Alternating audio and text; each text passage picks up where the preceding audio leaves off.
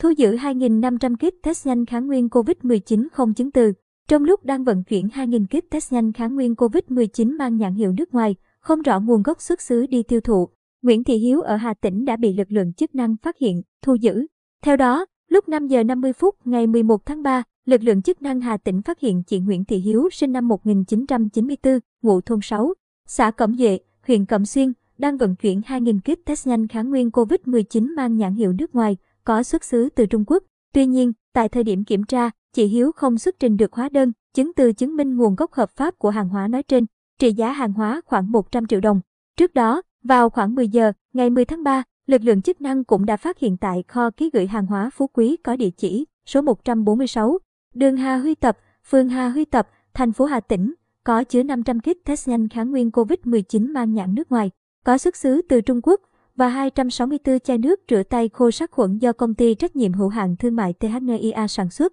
Bước đầu, những người có liên quan không xuất trình được hóa đơn, chứng từ chứng minh nguồn gốc hợp pháp của hàng hóa nói trên.